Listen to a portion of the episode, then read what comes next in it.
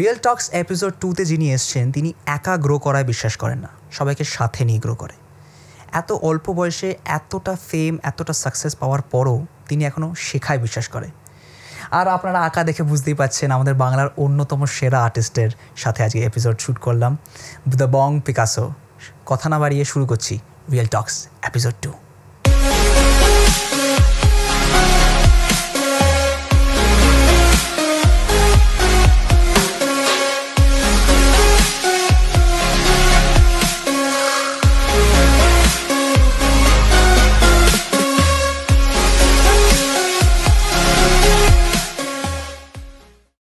Hello and welcome to the second episode of Real Talks.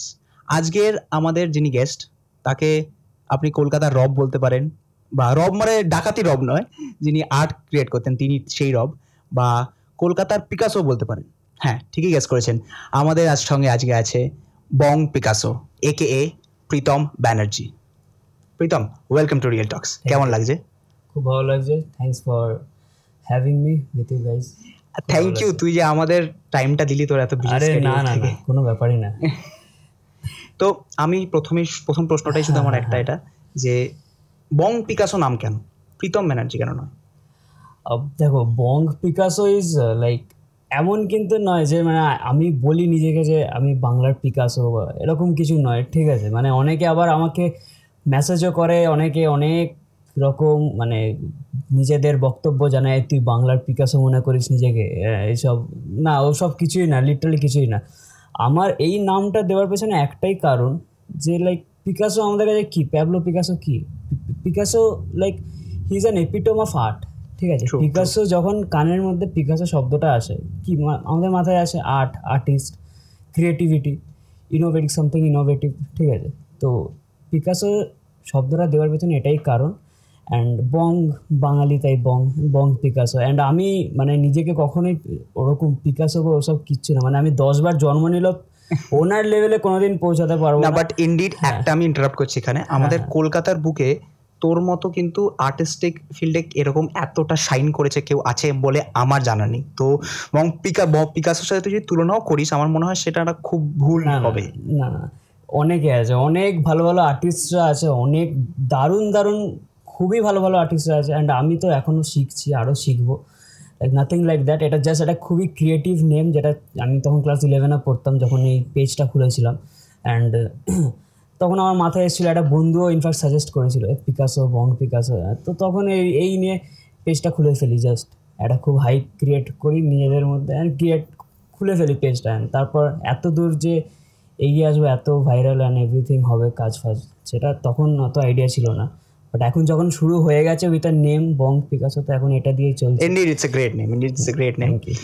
আর তো আমার একটা এরপরে যে আমি এই প্রশ্নটা করবো সেটা হচ্ছে যে এখন সবাই বেসিক্যালি সেফ অপশন চুজ করে, ডাক্তার, ইঞ্জিনিয়ার, উকিল, যে কোনো কিছু যেটা সেফ অপশন, যেটাতে guaranteed at the end of the day ব্যাপারটা তো টাকা পয়সারই, যে আমাদের টাকা পয়সা আসতে হয়, যাতে দুমুঠো চাল পাই আমরা দুবেলা। তো সেই পাথ না চুজ করে, যেটা লোকেরা চুজ করে সেফ অপশন সো কল্ড, সেটা না চুজ করে এরকম আর্টিস্টিক ফিল্ড, যেটা এতটা একটা ডাইসি ফিল্ড, সেটা চুজ করার কারণ কি?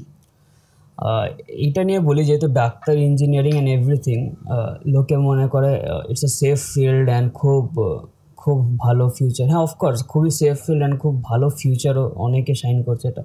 বাট আমি বলি, আমার বাবাও একটা আর্টিস্ট, ওকে, ঠিক আছে? আমি ছোটোবেলা থেকে বড়ই হয়েছি একটা আর্ট এনভায়রনমেন্টে। আমার বাবা একটা ড্রয়িং টিচার, ড্রয়িং টিচার ছিল একটা সময়, প্রচুর স্টুডেন্টস ছিল বাবার। সেই স্টুডেন্টসদের মাঝে আমি বসে ড্রয়িং শিখতাম 3 বছর বয়স থেকে। তখন ফার্স্ট আমার বাড়িতে ডিস্ট্রিক্ট লেভেলের প্রাইজ ঢোকে। ও হ্যাঁ, তো আজকে যখন বাড়িতে এসছে দাদা, তো ওরা দেখতে পাচ্ছে এতগুলো প্রাইজ আছে, মানে এর মধ্যে ডিস্ট্রিক্ট লেভেল একটা আছে, অনেক রকম। আর সবথেকে বড় প্রাইজটা আমাদের যে ওয়ার্ল্ড রেকর্ড, সেটা বলবো পরে, একটু পরে। তো এমন কিছু নয় যে বাড়িতে কখনো বলেনি যে ডক্টরই হতে হবে বা ইঞ্জিনিয়ারিং হতে হবে। আমার বাড়ি থেকে জাস্ট একটাই ব্যাপার ছিল, তুই 12টা পাস কর বাবা, ঠিক আছে? 12টা ভালো করে, ভালো নাম্বার দিয়ে পাস কর, ঠিক আছে? অ্যান্ড আমি I was never very good students, কখনোই ছিলাম না, খুবই অ্যাভারেজ স্টুডেন্ট ছিলাম, আঁকাঝোঁকা নিয়েই থাকতাম ম্যাক্সিমাম সময়, ঠিক আছে? তো 12টা পাস করেছি, তো এখন আর্ট নিয়ে, আর্টটাই ক্যারিয়ার বানাবো, মানে এটা দিয়েই, এটার জন্যই বেঁচে আছি, মানে এটাই সব, আর কিছু না।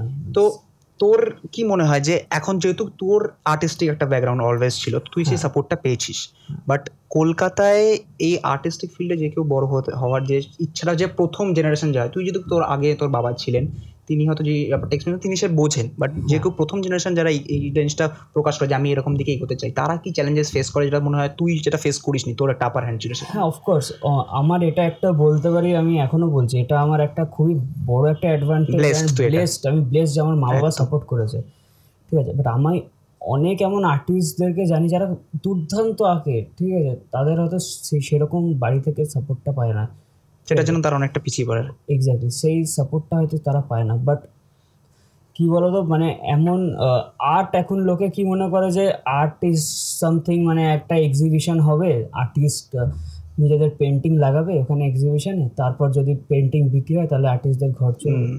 আমি অনেক ছোট বয়সী, বাট অনেক হয়তো না, বাট ছোট বয়স, কিন্তু আমি একটা ইন্টারাপ্ট করবো এখানে, বয়সটা অল্প হলেও এক্সপিরিয়েন্সটা কিন্তু অনেক, বয়সের সাথে এক্সপিরিয়েন্স হয় না। এখন এখনো আশা করি ওই জিনিসটা আসে না যে সাদা চুল মানে এক্সপিরিয়েন্স, এক্সপিরিয়েন্স গ্রাউন্ড ওয়ার্ক থাকে। মানে অনেকে এটা মনে করে যে লাইক আর্টিস্ট মানে এটাই যে একটা পেন্টিং হবে, বাট এখন না, যদি আমরা একটু খুঁটিয়ে দেখি, বা যারা মা বাবারা কম সাপোর্ট করে বাচ্চাদেরকে, তারা যদি একটু খুঁটিয়ে দেখে, আর্টের ফিল্ডটা এখন অনেকটা এক্সপ্যান্ড করেছে। এখন উই হ্যাভ আর্ট, যারা খুব আর্টে ভালো তারা, they can be graphic designers, they can be interior designers, they can be fashion designers, they can be animation artist, they can be VFX artist, ঠিক আছে। তো এখন একটা সিনেমা যেখানে লাইক আমরা সবাই মার্ভেল ডিসি দেখি, আমি তো ভীষণভাবে সবাই যাই, এখানে সবাই জানে যারা যারা, তো মার্ভেল ডিসিতে একটা ভালো আর্টিস্ট ছাড়া মার্ভেল ডিসি কিছু না। মানে যে অ্যানিমেটেড সিনেমাগুলো হয়, ওগুলো those are artist are the backbone of those. কিন্তু লোকেরা তো এই জিনিসটাই তর্ক করতে পারে, মার্ভেল ডিসি বাইরের দেশে, কলকাতায় কি আছে? এক্স্যাক্টলি, হ্যাঁ, অফকোর্স। বাট কলকাতায় আরো অনেক ফিল্ড আছে, মানে ফ্যাশন ডিজাইনিং আছে, ইন্টেরিয়ার ডিজাইনিং আছে, একটা ফিল্ড আমি অ্যাড করব, ফ্রিল্যান্সিং। ফ্রিল্যান্সিং তো আমি নিজে এখন ফ্রিল্যান্সিং করছি, মানে আমি নিজে, যারা হয়তো জানো না, আমি এখন করছি কলকাতা নাইট রাইডার্সের সাথে কোলাবোরেশন করলাম, আমি এন্টারটেইনমেন্ট ভেঞ্চার্সের সাথে কোলাবোরেশন করলাম, তো করছি। অনেক আর্টিস্ট আছে যারা করছে, they are doing really really good in this fields.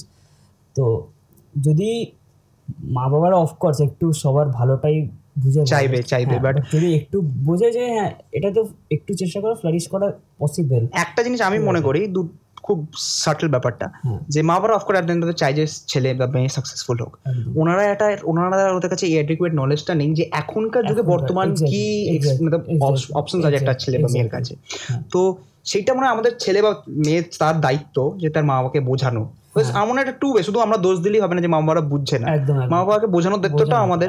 যদি তারা, আমার মনে হয় তারা যখন বুঝবে ছেলে বা মেয়ে, তার ভালো থাকবে, আর যে অ্যাটলিস্ট সে নিজেরটা নিজে বুঝে নিতে পারবে, তাহলে আমার মনে হয় না কেউ আটকাবে। তো জাস্ট যাই এগোবো, যে তুই জিনিসটা হতে বলি, ডেভ এন্টারটেনমেন্টের সাথে তুই কোলাবোরেশন করছিস, কেকেআরের সাথে কোলাবোরেশন করছিস, তো এত বড় বড় নাম, এত বড় বড় ব্র্যান্ডের সাথে কোলাবোরেট করে ওই এক্সপিরিয়েন্সটা ঠিক কেমন?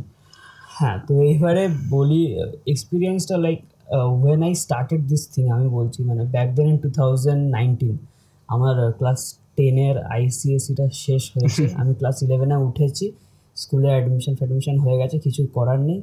তো মানে তার আগেও আমি ইনস্টাগ্রামে রেগুলার ড্রয়িং পোস্ট করতে থাকতাম। তো তখন ভাবলাম এই জিনিসটাকে একটুখানি ইউটিউবে একটুখানি শুরু করি, ইউটিউব অ্যান্ড ফেসবুকে পেজ বানালাম, নর্মাল ড্রয়িংস ফ্রয়িং সব পোস্ট করে থাকলাম, একটা নাম দিলাম ক্রিয়েটিভ, বললাম বং পিকাসো। তখন খুব হাইপে উঠেছি যে হ্যাঁ একটা কন্টেন্ট বানাতে হবে, তখন অনেকে কন্টেন্ট বানাচ্ছে, সবাই কমেডি কন্টেন্ট বানাচ্ছে, ভাইন্স টাইপের অ্যান্ড রোস্টিং অ্যান্ড এভরিথিং, কতজনে কত রকম বানাচ্ছে। আর আমার একটা টোটালি অফবিট কন্টেন্ট, ঠিক আছে, তো লোকে দেখবে কি দেখবে না, কত এরকম করে ড্রয়িং করে পোস্ট করেছি, ডিলিট করেছি, অনেক করেছি, মানে বলে বোঝাতে পারবো না।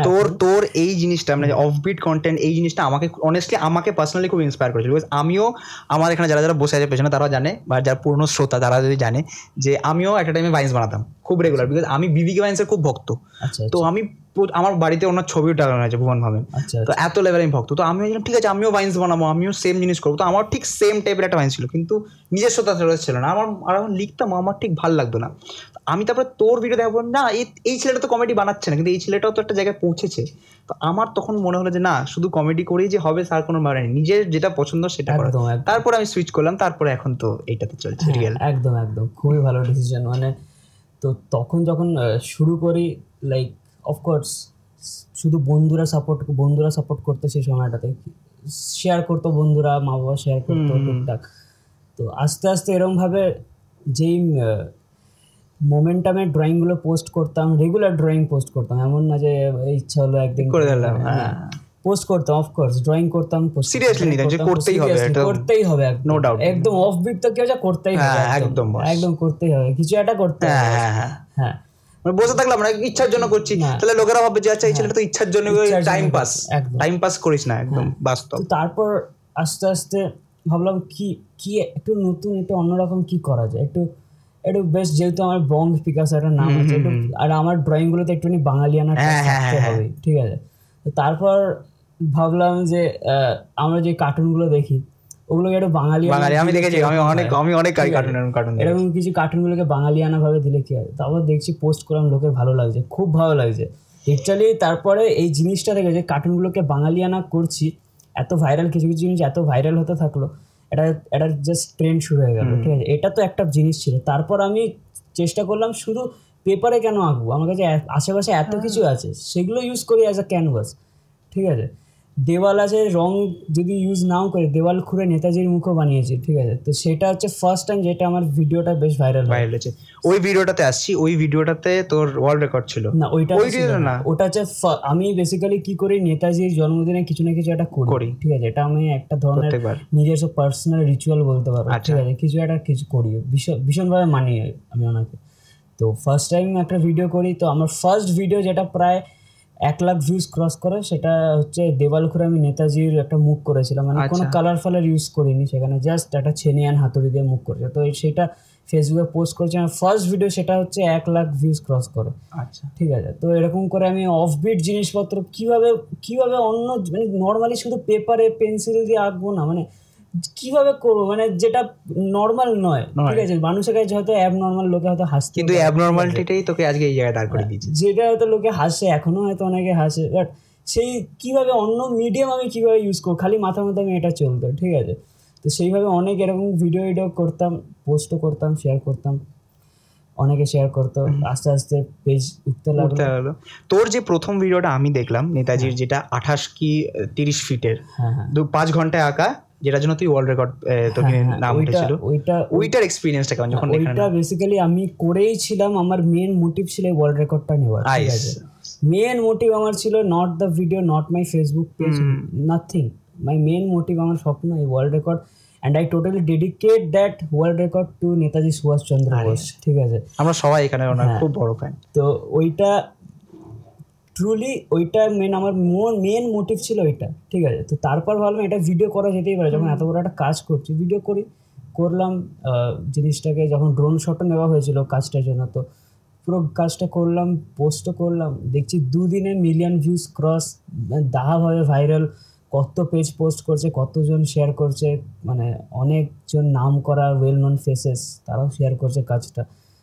That was the first time যখন এই জিনিসটা, মানে এই যে বং পিকাসো একটা নাম আছে, একটা পেজ আছে, সেটা হালকা হলেও, অল্প হলেও একটু রেকগনিশন পেল মানুষের কাছে, ঠিক আছে। সেটা be it in a bad way or in a good way.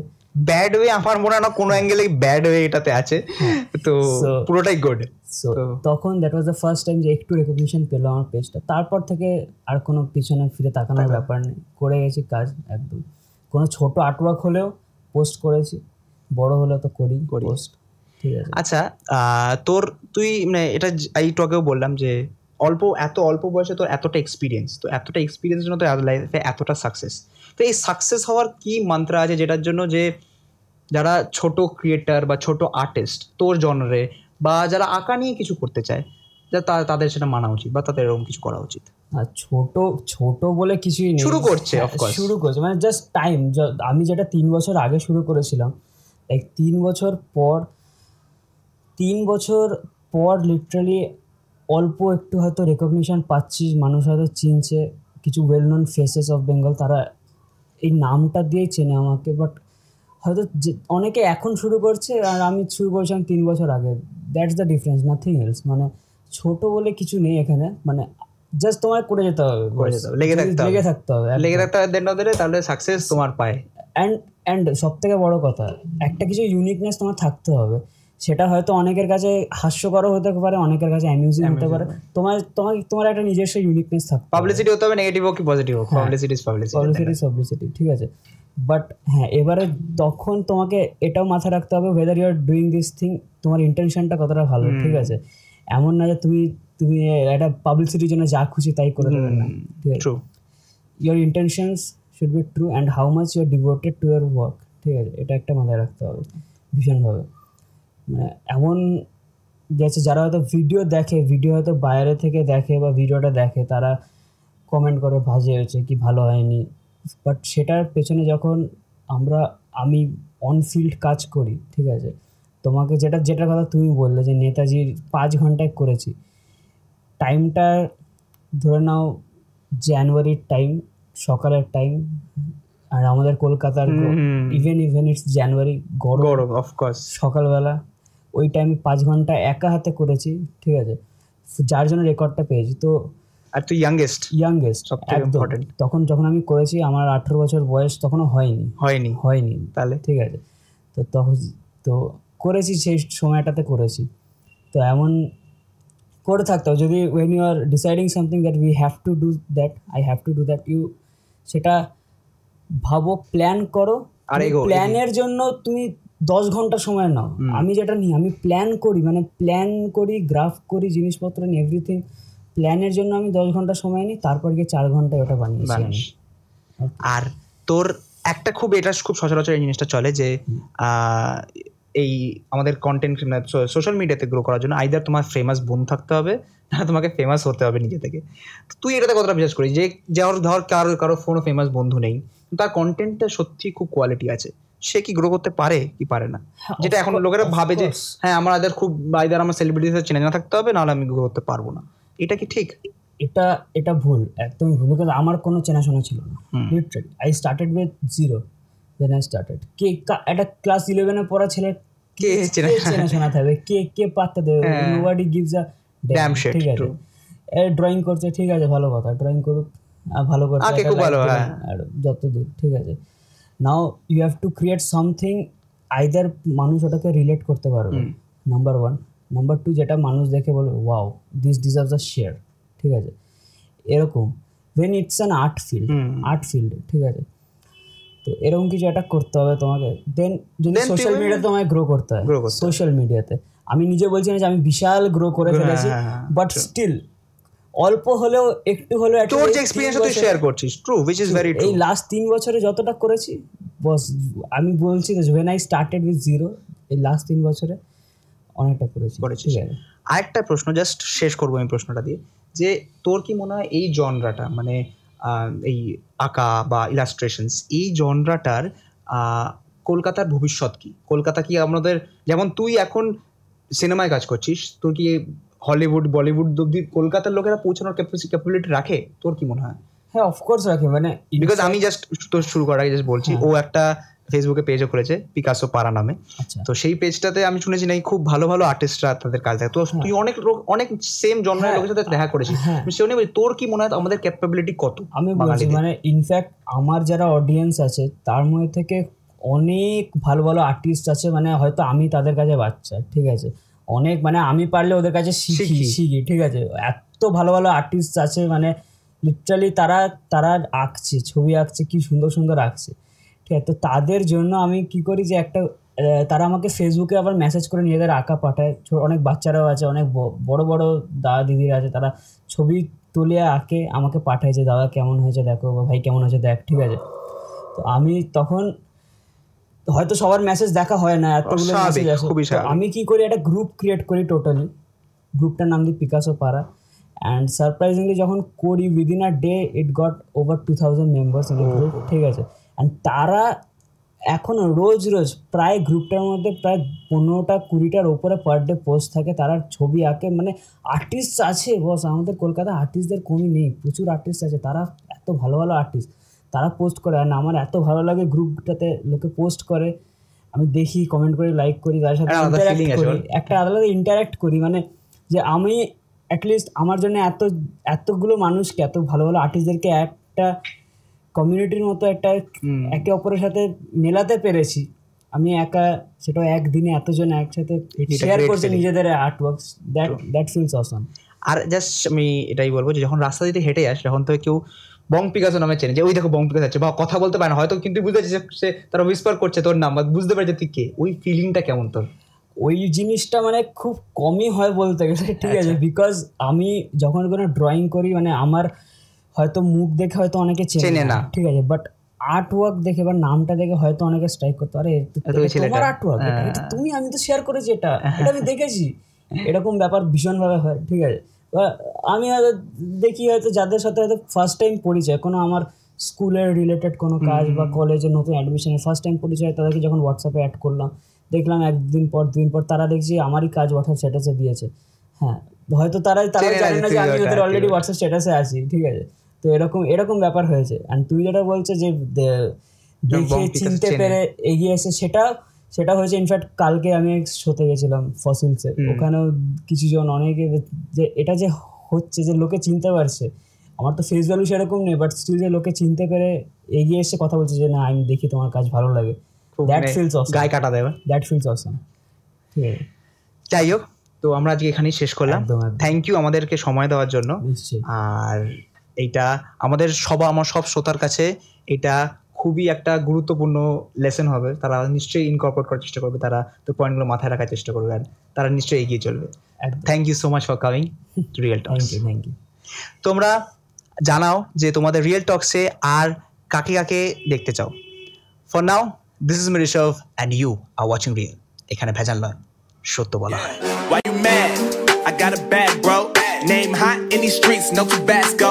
But I'm so stubbed, that's a fact, yo. And if you think I'm frontin', you can run it back, yo.